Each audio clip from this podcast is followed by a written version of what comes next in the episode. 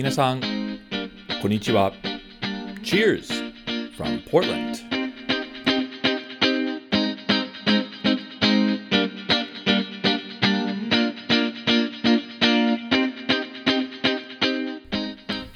皆さん、こんにちは。どうも、お収集ブログのレッドです。ポートランド、オレゴンのお酒シーンを紹介するお得ポッドキャストへウェルカムです。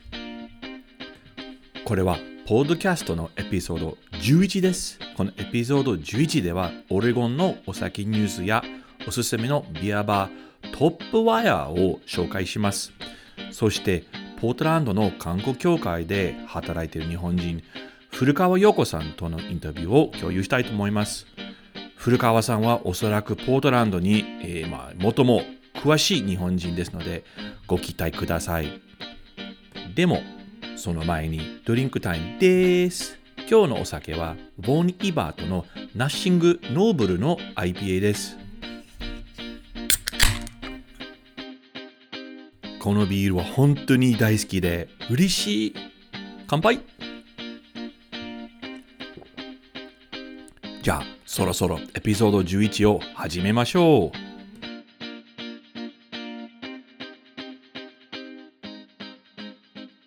まず、オレゴンのお酒シーンのニュースです。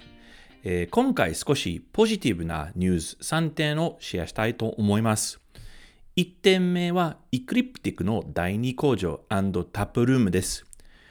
4月にポートランドビールレジェンドのジョン・ハリスさんは経営しているイクリプティックブルーインから面白い発表がありました。それは第2工場タップルームをオープンすることでした。そしてその新しい場所はちょっとびっくりです。それは去年に倒産したベースキャンプというアウトドアをテーマしたブルワリの元施設です。ポートランドのサウスイースト地区に位置しています。実はイクリプティックの第一工場では、製造の,、まあその最大キャッパを達成して、ビールビールの仕込みを拡大するように、えー、いろいろ考えていました。まあ、結論として、新しい醸造所を建つことではなく、既存の、えーまあ、施設に、えー、入居をすることでした。なお、えー、ベースキャンプは、えーと、他のポートランドの醸造所より全然早く、えー、ラガービールを、えー、作って、えーと、その施設はラガービールを仕込むようにすごく適切です。ラガリングタンクはありますからね。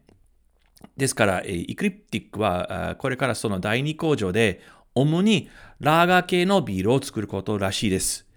えタップルームについて、ビール以外に、えカクテル、まあ、まあ、フルバーですね、も、え提供する予定はあります。え建物の中にキッチンはないので、イクリプティックは、えフードカート、えーとまあ、屋台ですね、からお料理を提供します。これから多くの、えー、まあ、工事や改造は必要ですので、オープンするの日はまだまだ、えー、まあ、未決定です。おそらく夏の最後、秋の初めでしょう。その第二工場は、イクリプティックは、まあ、成功しているように、えーま、ような、ま、エビデンスですね。本当におめでたいことです。次のニュースアイテムは、スノーピークの新しいフラッグシップ店レストランです。5月中旬から日本の名アウトドアブランドのスノーピークは、ポートランドのおしゃれ街の23アベニューに、えー、その新しいお店をオープンします。実は以前からスノーピークは別の地区、まあ、パールディストリクトにお店はありました。ただし、まあ、飲食店付きの新しいお店を開店するように、えー、場所を移った。そのレストランですが、店名は焚き火です。焚き火っていいネーミングですね。人をよく集まるものですね。お店のお料理ですが、オレゴン地元の惣菜を使って、和食にインスパイアされるメニューを、えー、提供します。まあ、ジャパネスク地産地消料理ですね。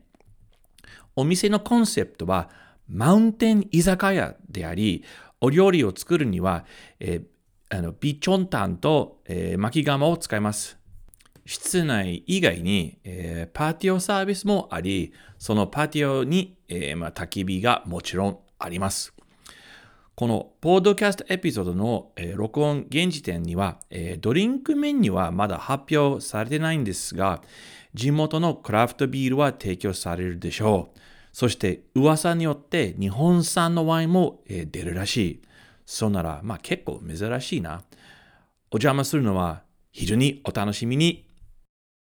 最後にコロナウイルスに関してポートランドは少しノーマルになるのは、え、ニュースです。4月にコロナウイルスの感染者は急に増えてきて、オレゴン行政は改めて緊急事態宣言を出して、飲食店の室内サービスは禁止されました。飲食店のオーナーさんにとっても少しショックでしたね。そして5月になってコロナのコンディションは良くなって行政の宣言は緩くなりました。そうなって、飲食店の室内サービスはお客さんのキャパの25%まで、まあ、許されることになりました。なお、このエピソード録音現時点では、約50%のオレゴン人は少なくとも1回にワクチンをてもらってます。このペースだと、えー、真夏の7月まで、えー、人口の60%は、まあ、最低に1回の、えー、ワクチンを受けたでしょう。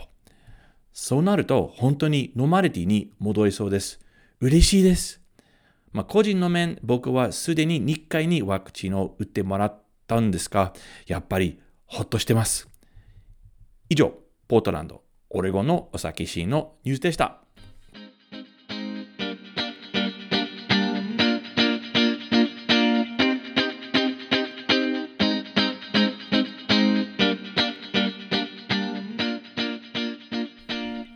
次のセグメントは、オレゴン、ポートランドの飲み屋の紹介コーナーです。今回紹介したいのは、去年にオープンしたトップワイヤです。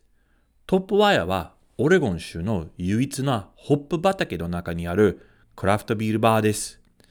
場所は車でポートランドから約45分のウッドバーンというオレゴン州の野産地のど真ん中に位置している小さな町です。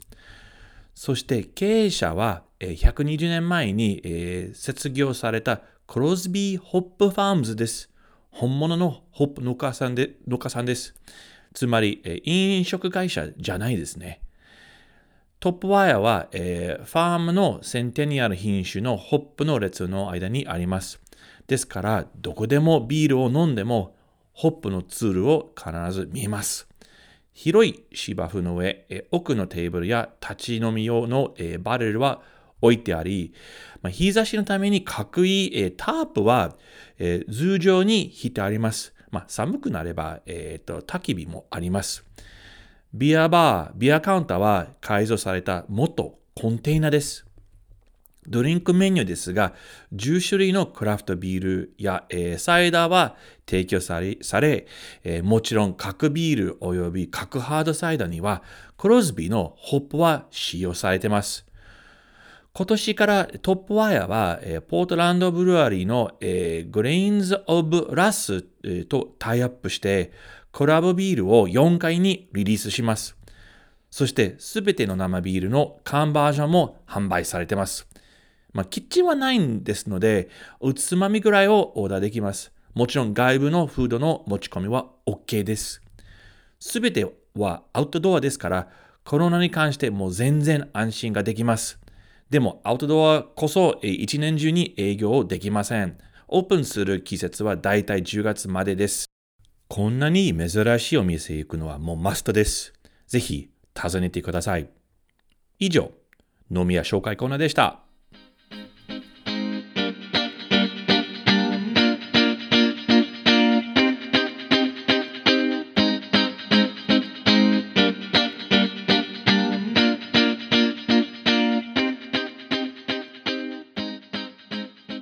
次、いつもお世話してくれる方を紹介したいと思います。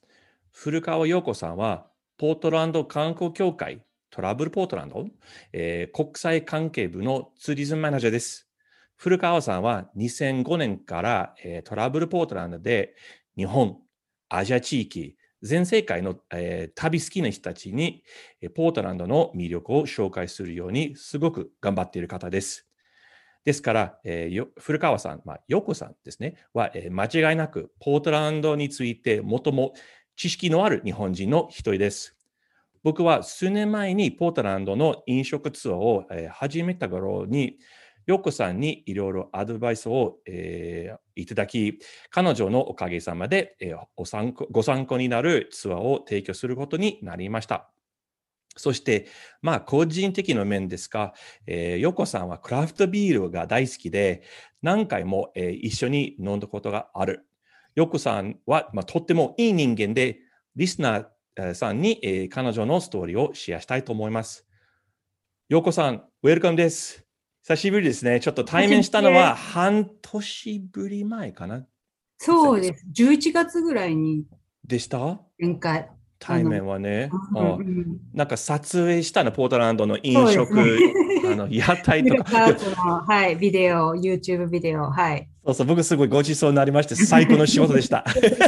あれ、あの時はすごく久しぶりに人に会った感じでしたね。そう、なんかね、うんよよく覚えてる。その日に一日ちょっといろいろ撮影して、もう普通のノーマルなそような日にちだった。うんもうそれすごいうん楽しい一日だったね。う。そうですね。3月、去年の3月の半ばに、まあ、いろいろシャットダウンして、あ半そう年ぶり。に人に会えたという、人に会はいはいうことができたっていうのはすごく楽しかったです。だからもう、そうそうそう、もうじ、うんもうそう開放感はあったね。あねの、じゃあ、あじゃあもう、もう、もう、ポートランドの、もう今はもう春だし、もうこれからうんもう夏はやっていきますが、もう、うん引いてるクラフトビールを飲むようにもう、もうレディですか？早く飲みたいんですか？あはい、はい、もう、あの、まあ、でも一年中飲んでますけれども、これからもます美味しい。いや、でもやっぱ外で飲むのに楽しいな。ですよ。ね、本当に。はいはい。うんえーじゃあ、あの、ヨーコさんはまず、えー今日始まる前に、簡単に、まあ、の自己紹介をおはい。願いできますでしょうか？もうまず、生まれ育ちははい。どこでですか、えっと、私は埼玉県の深谷市というところで生ま、生まれ育ちなんですけれども、あはい。のーすごく、まあ、田舎、埼玉の田舎の方で、のびのびと、あの、育ちまして、え東東京と例えば、新宿、新宿まで何分ぐらい？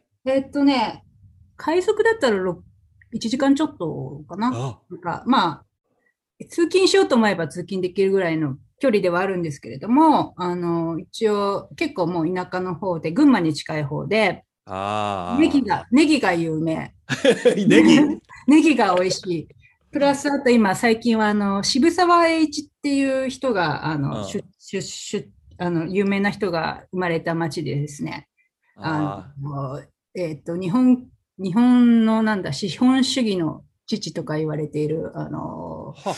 今、NHK の大河ドラマでも主人公になってるんですよ。なってるんですか？あ、そうか。ん。で、え。今度、えっと、一万円札の肖像うん。が渋沢栄一になるっていうので、えいつから？そう、盛り上がってる。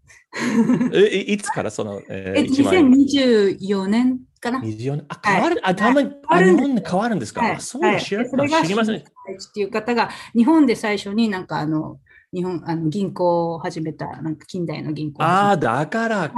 はい、なそういう人るほど。なんです。で、まあ、そういう、そういう小さい、あの、町で育ちまして、すごくでも昔から、あの、小さいところ頃から外国には興味があって、あ。あの、いろいろ、もちろん本よ本を読んだり、あの、テレビとかの影響もすごくあって、あの、いつかは、こう、あの、外国行ってみたいなってずっと思っていて、な何歳からそう思ったんですか？もう小さい時から、本当に物心ついた時から、へあのえ。大大草原の小さな家とか、ああ、Little House on the Prairie ね。そうそうそうそう。とか、あと知らなかったんですけど、あの、えっと、ラモーナ・クインビーっていう、ほら、ああの、ああガンバリ・ヘンリー君っていう、あの、うん本はいはいはい。ベベリー・クリアリーっていう人が、ああ、ポートランドの、うん。まあ、元、あの、うん。しポートランド出身の、えーそうそうそう。さえそう。ー作家さん。その人、そう、その人の本ずっと読んでたんですよ。え英語英語で？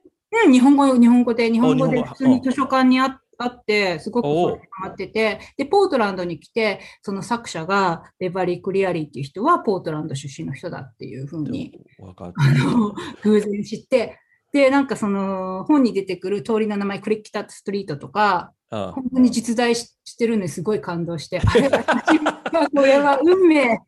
わかる。運命。うんなんか戻ってきた。うん。えうんいや、ポートランド、まあ、ポートランドに来る前に、海外はどこ行ったんですか？あのね、えっと、日本で学生の時に結構、あの、やっぱり旅行好きだったので、バックパッカーみたいなことをちょっと。あの、やって、ヨーロッパ行ったり、アジアもちょっと行ったり、あの、してて、で、結局、まあ、日本の学校を卒業して、あの、ユースホステル協会っていう、ありますよね。ユースホ。ステル協会っていうところに、あの、仕事をして、まあ、結局、こう、旅関係の仕事だったんですけど、あれは日本でした？その日本で。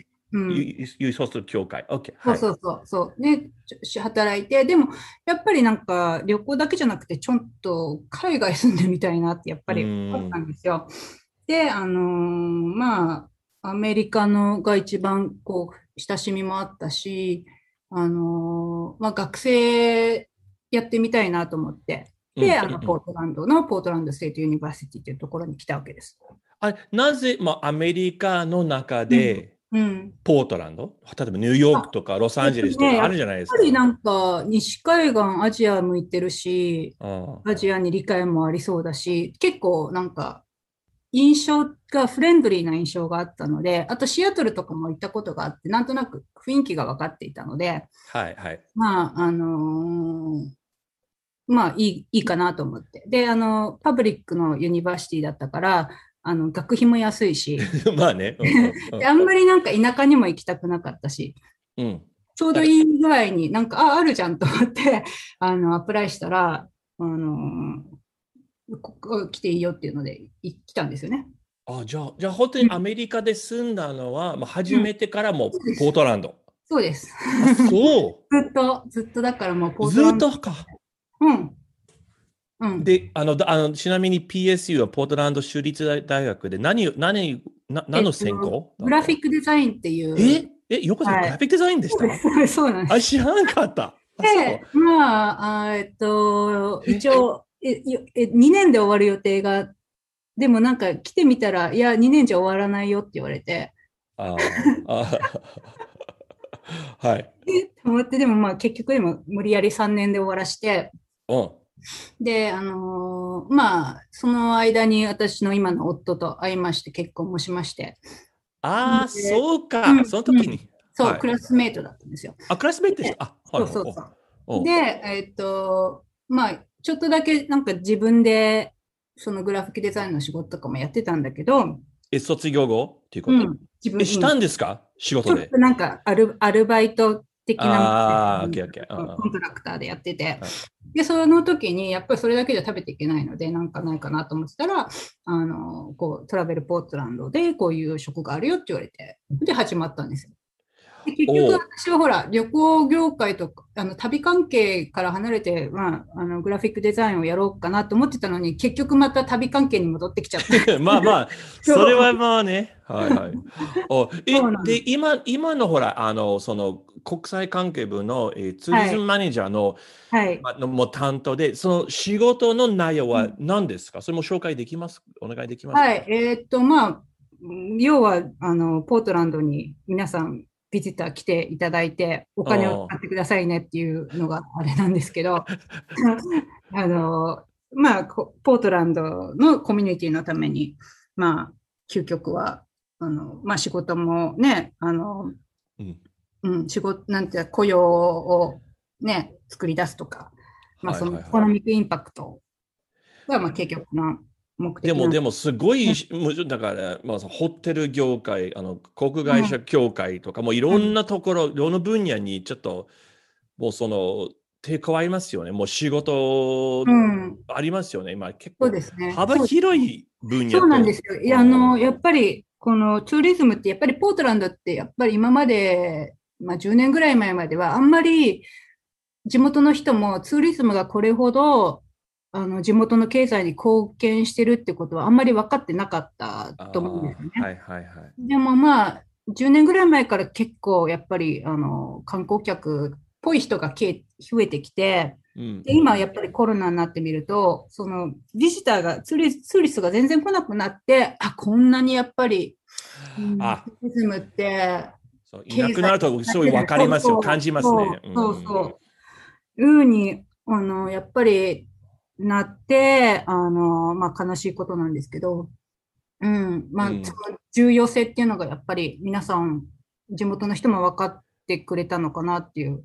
あーそうね、ポートランドはその何、その2000年代から、まあうん。まあ、えまあ、アメリカ、まず国内でちょっとね、少しずつうん注,、目されましたね。はいはい。あの、まあ、2000わかんない、5、うん6、7年ぐらいで。で、日本人はもともとね、日本人はポートランドに関してあんまり認識をしてなかったね。うんあの、時々僕も、いもう、もう、えポーランドですかというように思う。言われました。言われ、もう何回も言われまはいした。で、でも基本的に日本人は初めて少し、まあ、あの、ポートランドまでもう、きあの、まあ、旅してくれたのも多分13年、14年ぐらいから多分結構うん。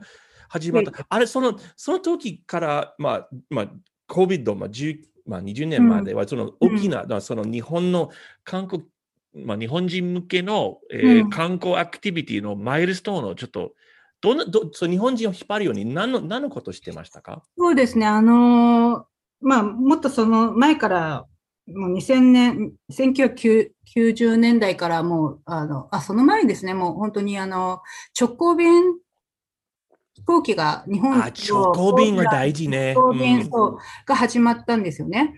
で、あのーすごくまあ、もともとすごくまあ日本とポートランド、オレゴンってまあ関係も強かったし、札幌市との姉妹関係なんてもう50年以上前から始まってるわけですよ。そうですね。うん、もう黙々とも続いていて、そのフレンドシップみたいなものは。でも、えっと、あまり知られていなかった。でうん、えっと、80年代とかに戻っちゃうんですけど、オレゴンから愛っていうテレビドラマあったが、あったあった。はい。それはね、結構、やっぱり影響はすごいあったと思うんですよ。あれ、今でも YouTube であの見ますよね、エピソードね。うん、見てた人すごい多くて、1984年から90オレゴンから？愛。そで、そのイメージがすごく皆さんあったと思うんですよね。で、大自然、オレゴンの大自然っていう感じで。うんはいはいはいはい。オレゴンって言えば、まあ、あの、あの、実際に撮影されてたのはマドラスっていうもっとあの田舎の方のイースタンオレゴン、あ、セントラルオレゴンか。そうですなんね。ですけど、まあ、ポートランドからだいぶ離れたところなんですけど、そこで、まあ、認知度が上がって、で、まあ、あの、いろいろ、あの、なんだ、教育旅行関係、しあの、語学研修とか、あ、ホームステイとかね。うんホームステイとかあのうんうんうん修学旅行とかもすごく来てたし、うんあの、まあ、大自然、あとし、あの、スキー関係、スキー、スノーボー関お係、はい。アウトドア関係うんがすごく来てる。うんただ、ポートランドがオレゴンにあって、で、ポートランドっていう認知度はまだすごく少なかったんですよね。低かった。はいはいはいはい。でも、2000年とね、2005、6、7年ぐらいから、あの、少しずつ、こう、私たちは、あの、メディアにすごく働きかけてたんですよ。ああ、はいはいはい。あの、旅行業界にも働きかけて、まあ、メディア関係をすごく大事にしてて、うんうん。まあ最初はね、やっぱり大事、あの、アウトドア関係の雑誌とか、あの、スキー、スキー関係賢い。そうか。あとはね、あの、えっと、メンズマガジンで、なんか、あの、グッズ関係、なんだろう、あの、ダナーブーツとか、はいはいはい。そういう角度からアタックして。から、向こうからも来たりして、あの、来るんですけど、サポートしてくれませんかとか、そういう感じで、はいはい。でで、だんだんそれから、まあ、あの、オーガニック、なんかロハスっていう。ある？今でも最近その言葉、最近その聞かないんですけど、でロロハ一時期ロハスとか、そうそうそう、すごい流行ってたね。サステナビリティとかの走りで、ロハス、オーガニックフードとか、そういうふうになんかこう、フードマガジン関係が来てる。うんはいはい。から、まあ、ライフスタイル。今でも覚えてるのは、はい多分2014年だったかな。ポパイ、ポパイはそう、ポパイはそう。あもう何年後でもうんお客さんがポパイ手持ちで、もう古いなのに、そうそうそう。ポパイはすごく、あの、早くに来ていただいて、あの、1ヶ月ぐらい、ガッとすごいし取材して、作ってくれたんですね。いや、それ面白い。あの、あのメディア業界にうん対しても、まあ、まあ、頑張ってアプローチして、うん。結構面白い戦略ね。あの、やっぱり、うん、あとね、でもちゃんと受け入れできる人があんまりいなかったんですよ、その前までは。なんか。あのそういう人、なんか雑誌が来てもやっぱりすごいあのコーディネートできる人とかがあんまり2000年代とか、あああいたのかな、でも、あんまりこう、そのコネクションができてなかったんですよね。うんうんうん。2005年ぐらいからこういろいろなコネクションができるようになって、もちろん日本に住んでいる、あのー元ポートランドに住んでいた人とか、あのポートランドのことよく分かってる人たちが、こういろいろ情報をね、このエディターの人たちにも、こう、与えてくれたりして、こういろいろなんかオーガニックにいろんなことが起こって、こう、まあ、ポートランドブームみたいなものは、なりましたうね。んすごいもう、なんか、なんか、ポートランドライフスタイル、一応もう日本語で表現になりましたね、日本ではね。ポートランドっぽいとか、すごいよね。もう、あの、ヨコさんたち、すごい頑張って、そこまでもう、どしまになったっていうか、すごいね、ポートランド。あのポパイの前にね、でもすごいやっぱりいろんなサブカルチャーな感じのなんか雑誌が、小さい雑誌とかが来てたんですよね。なんか、コヨーテとか、スペクテーターっていう。えー聞いたことはないな。えーでも結構しあのすごいフォロワーがたくさんいるこの媒体の人たちが結構深く、もう一冊そうあ結構ロイヤリティをすごくある読者さんたちですね。すごい勇気があるなと思ったんですうんおお。で、あとは、あの、本でグリーンネイバーフッドっていう、あの、あ、そう。えーパールディストリクトのことを取り上げた、スイタさんっていう方が。スイタさんね、スイタさん。取り上げてくれて、それが2010年だったんですよね。あ、10年だった。あうん。だか、らそういう下地がだんだんできてて、まあ、ポパイでメジャーデビューみたいになって、まあ、あと L、L あデコーラだね。も、うんそう、もう一冊別冊作ってくれて、まあもう一つはトゥルーポートランドですよね。あ、ガイドブックですね。そうそうそう、一冊。あれもすごい良かった、あれね。チームが頑張って作っていただいて、それがそう2013年ですかね、そのぐらいだったので、はい。そう、でそす。日本語でいろいろ情報が出るようになって、あのーすごく、まあ、盛り上がって、えっとね、2014年から2019年の間の日本人のビジター数は27%増だったんですよ。うわーいやー、他の都市で同じぐらいの規模の都市で日本からのビジター数の伸びって1%増ぐらい。全然違う。そうす27%ご。くそう、なんかこのサイズの街にしてはすごい。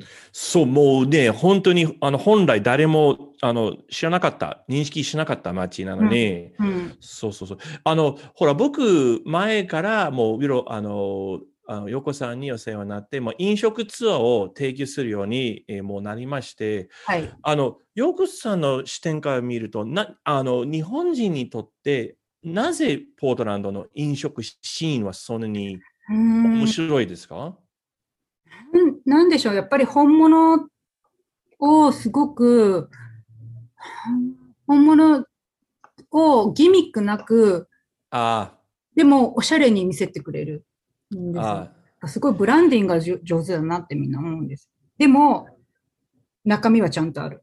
あ、それ両方ね、両方が大事。うんもちろん味は大事、もちろん、もうベースで味もあるし、。本当に本物の素材を使って、あの、本当に、あの、なんだろう、日本人に合う、なんか素材とかをちゃんとこう、生かした季節は、季節の素材を使って、さっと料理して美味しいっていうような、うん。しまあ、旬料理みたいな。ねあと僕も、はい僕僕の、まあ、僕から見るとね、やっぱうんあとその、その作り手、つまりそのうんオーナーさんたちとか、うんうんそうんうんの設業者はうんもうすごい近く感じる。日本人それが好き。その人間性。で、ストーリーがちゃんとあって、それをスちゃんとトーリー、ストーリー。そうそストーリーをちゃんと伝えてるっていうのが、う。みうんんなどこのレストランも、まあ普通のお店とかもそうなんですけど、スモールビジネスここにあるものは、すごくなんかストーリーを大事にしてて、自分はこういうところから来て、こういう経験をして、こういうことを発見したので、今こういうビジネスをしてますみたいなお話がすごい面白い。あ、だからそういう、なんていう、そうんまあ、三本柱みたいに、その味と、いい素材とそのストーリー感合わせて、はい。はい。それで全部。で、あと経験としても、なんかこう、ダイニングの経験としても、なんあ体験としても、こう、なんかこう、インテリアも すごくあ、はいはいはい。料理に合ったインテリアで、で、サーバーもフレンドリーで、何でもすごく知識もあるし、あうの、ん experience として、すごい満足のできる。そうですね。僕のお客さんとね、話をするとみんなびっくりする。そのこのうんこのに小さな町なのに、うんここの、まあ、 food culture をそこまで宣伝してる方もびっくりする。うん宣伝、そう、宣伝もそうなんだけど、すごいなんか層が厚いっていうか、うん。みんなすごい知識があって、うん、なんか気持ちいい体験ができるんですよね。そうそう、ね、経験もそう、食べ、うもう食べ物を味わうだけではなく、いい経験ができる。そうそうそそうう。だね。そうなんです。そう、いい、面白いね。あとね、もう一つなんか、そう、だいぶ前に日本からの取材の人たちと話してたんですけど、なんか、あ、ポートランド、なんか、あの、年齢層も、なんていうの、一つのレストランで結構年齢層とか男女層とかいろいろな人が来てるんですよ。なんか、、あはいはいはい。若い人からお年寄りまで。なんか日本とかだと、もうこのターゲットでこういう人のためになるから、20代の女の子はこういうところ、50代以上のなんかお金持ってる人はこういうところみたいな、そういう感じじゃないんですよ。だから、だから新橋は親父の原宿とそうそうそうそうそうそうか。そういう感じじゃなくて、本当に若い人からお年寄りまで同じ空間でなんか同じものを食べてる感じ。ああ、それ面白い。もう考えとなんてもうそうですね、んこっち。全然。確かにそうだなと思って、結構、なんていうの、デモ、デモクラティックっていうか、あ。民主的っていうか、うん、誰でも、なんかウェルカムで、誰でも、こう、気持ちよく食べ、同じところで食べてられるっていうのが、あ誰でも誰でもウェルカム。もちろん日本日本人を含めてね。そうそうそうそうそう、なんですよ。いい、あ今の説明すごく面白い。うん、あの、き去年の話をちょっとしたいんですけど、2020年、はい。あの、やっぱりちょっと、あの、チャレンジングな年でしたね。はいあのもちろんはいはいコロナうんと、あと、まあ、あアメリカでそのその人種の正義のもう、うんそのなデモとかはいはい。あって、はいあのどどはい。どやっぱりむずむあの観光業界にとってやっぱ大きな影響ありましたか、はい、大変でした。えっと、まあ、3月の半ばにがシャットダウンして2020年。で、うんうんうんうんえっと、これが3ヶ月ぐらいですよね。あの、レストランも、あの、インドアダイニングはできなくて、テイクアウトオンリーだったんですよね。で、もちろんビジターも来ない。で、コンベンションとか会議も軒並みキャンセル、イベントもキャンセル。あコンベンションってあのかあコの観ンベンション光業界の中ではすごい大きなことでしょ、大きいコンそうコンベンションはね。って大きいです。だって、い一回コンベンション大きい、あの、コンベンションセンターですると、に2000人とか3000人が、あの、あホテル泊まってるわけじゃないですか。それがはいはいなくなってしまったということで、うんまあ、ホテルも一部、あの、一時休休業なったり、もう本当にですね、大打撃で、まあ、いろんな人がレイオフされたり、うん一時解雇になったり、うんでまあ、バタバタとこう戦場のように本当に思いました、私たち。周りが本当に変わっちゃいました。そう、変わったね、うん本当に。うんすごく悲しかったです。なんか、あの、エッセンシャルワーカーじゃないっていうふうに言わ、なんか、観光ツーリズムっていらないものだ。え、ここんなに、こんなになんかか弱いものだったんだってね、思って。やっぱり、うん、なんか、あれ、私これやってていいのかなって。いや、わかるよね。あの、うん。特に自分の仲間の中で何人がね、解雇されて、そう。あの、私たちのそう、チームも7人いたのが2人になって。あの、その、ポートランドの観光、あの、観光協会の中でもね、あうんそうそうそう。かんあの国際関係の人たち、すごい今まで自分たちで築き上げてきたものが、どっと。おほとんどゼロになったっていうのが、そうね。ねうん、まあ、今はほら、アメリカでワクチンはもう、えっと、もうだんだん投与されてて、あの、まあ、多分、ぼはい。あの、よくさんはどう思うかわかんないけど、一応、まあ、うん。とにかく2021年はまだ難しいえー年になりますが、すね2020年、うん。22年うんはうん。リバウンドかなと。どう思う ?22 年のことえっとねえっと、2000、今年は、あの、国内からの旅行者は、アメリカ国内ですね、かなり、うん、あの、戻ってくるとは思うんです。うんでも、日本からとか、海外からは、まあ、来年でしょうね。来年。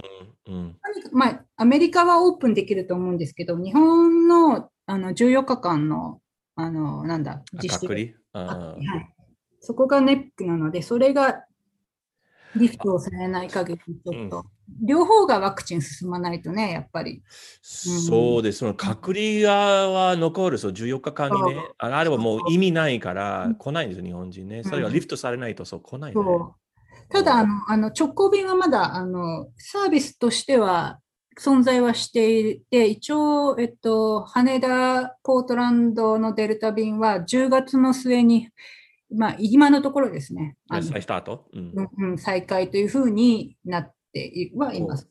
どえっとどう思うじゃあ来年、うん。例えば来年20 2022年に、まあ、例えばうん隔離、その隔離の必要性はなくなって、日本はい。人はまたはい戻れるようになれば、うん、before COVID とどんなようにポートランドは違うと、そのポートランドに来て、うん。来てそのあの休むとか旅する経験、なんか違うと思うんであすか？のね、まあ、その、ちょっとその、あの、ブラック・ライフズ・マターの話に戻っちゃうんですけど、うん。あの、すごくポートランドの去年の夏、あの、国際的にもニュースになったと思うんですけど、結構そのプロテストがすごかったっていうね、あの、ことで、結構、あの、あの、なんだろう、えー、新しい、新しいっていうのかな、なんかこう、目覚めたっていうか、うんうんうん歴史振り返って、ちょっと目覚めたんですよね、みんなやっぱり。うん。で、やっぱりなんか今まで可愛いだけだったポートランドがもうちょっとタフになって、本当にはい、なんか、そうそう、ん。わかる。うん。うん。なんか今までってハッピーで楽しくて、なんか、虹の世界だったね。そうそう、でも現実って、やっぱりあのいろいろやっぱり問題はあるんですよ、なんか。うん。あアメリカ全体の問題もあるし、ポートランドだって、あの、ユートピアじゃないし、まあね。暗い暗い歴史もあるわけじゃないですか。それをみんな結構あの受け止めてですね。はい。で、まあ、今までこうスポットライトの当て当たってなかった層の人たちにももっと注目しましょう。し注目しましょうでもないな。うん、もっと意識的にうんハイライトししたらしましたしないといけないというか、本当のポートランド、本当トゥルーポートランドなんですけど、うん。をもっとみんなに見てもらいたい。ああ。もちろん、裏もちろんそのまあ以前のように、まあ、いろんな、まあ、飲食とか楽しみ、うんうん。楽しんでいただくけど、それでそれうん。プラス、そう。本当のポトゥルーポートランドのことをねそうそうそうそう。見見ていただきたいんですね。飲食って言っても、やっぱりね、私すごい最近、あの、見てて、なんか、あの、やっぱりアジア系の人とか、あの、黒人の人とかのビジネスにすごい元気だし、うん。そういう人たちのビジネスすごい面白いと思うんですよね。あうん逆にね、そうそうそう、うんあの、そういう人たちは経営しているお店、飲食店行けば面白いかもしれないですね。今まで結構そう、あんまりそうやって意識して見てなかったんですけど、やっぱりなんかほら、アジア人に対するこう、あの、ヘイトクライムとかがあるとすると、やっぱアジア人同士で団結しなきゃなとかも思って、あの、私、日本人っていうよりもアジア人としての意識も結構芽生えて、あの、結構い、なんか、あの、どっか食べに行くんだったらアジア系のところ行こうかなとか。ああ、それはいいアイディアかもしれないうん。ね。であの、うんすごい、でも、すごい、あの、い今までなんかアジア系の、ね、ベトナムとかタイ系とか、あの、割と、なんつうの、えっと、移民、移民の第一、ファーストジェネレーションがやってある、一世みたいなそうそう。そう、異性がやっている、なんか、あの、結構安めの、なんて、お安くて美味しいところだった。あ、はいはいはい。イメージないですか。今なんか移民の第 2, 世代、2世ぐらいの人若い人たちが、うんうんおしゃれで美味しい。あるあるある。うん。あの、よく、あの、フードメディアによく出ますよね。ほら、あの、母、はそうそう、袋の味を作る、アメリカ生まれのアジア系にしたの。そうそうそう。なんか、親からなら、ね、なんかそれを食べて育った人たちが、アメリカ人なんだけど、アメリカ生まれのアメリカ人なんだけど、アジア系のアメリカ人が、あの、自分で育った食べ物を、こう、すごくソフィスティケートさせて、こう、街の、今までってアジア系のレストランって結構あの郊外の方に多かったんだけど、それをもうちょっとあのダウンタウンの近くに持ってきて、新しいビルでなんかこう新鮮な感じでこう出してる感じ。そうですね。あれに、うん、ああ、そうね。面白いな。うん。うん、まあ、アジア系じゃなくてメキシカン、メキシカンもそうだし、なんか、うん、あの、黒人の人がやってるこのサザンフードとか、そうそうそうそう。美味しいよね。美味しい、美味しい。美味しい。ビールにも合いますよ。じゃあ、洋子さんはもしあの来年に、えー、うん、まあ、日本人は観光客を来るなら、その人たちになんか、うん、なんかアドバイスは何かありますか？もう、例えば、ブッキングは今のところやった方がいいですか？あるいはもうちょっと待った方がいいと思う？どうなんだろう？ブッキングしちゃってもいいで、でもどれまで先できるんでしょうね？飛行機まだ1年先とかできるのかしら？あまあ、その、あの、まあ、まず隔離のことまず要確認ですね。ねでもまあ、うん、来年までには日本もいい加減。あね、ね、来年のゴールデンウィークには来れるんじゃないですかね？もう、もうそうでしょ？う。ん、のぞそう望んでます。おおわ、いや、よくさん、うん、いい頑張ろうね。あの、本当に今日は、本当にいろいろあのありがとうございます。あの本当に本当多くの日本人はポートランドに来るように、えーまあ、そうですね。頑張ってね。はい、はい、頑張ります。頼むからね。うん、うん、はい、頑張ります。Okay、はい。ありがとうございます。はい、ありがとうございました。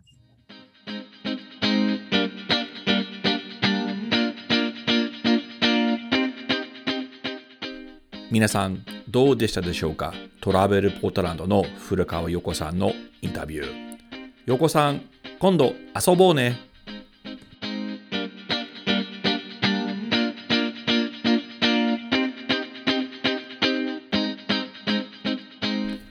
このポードキャストエピソードを聞きいただき、誠にありがとうございます。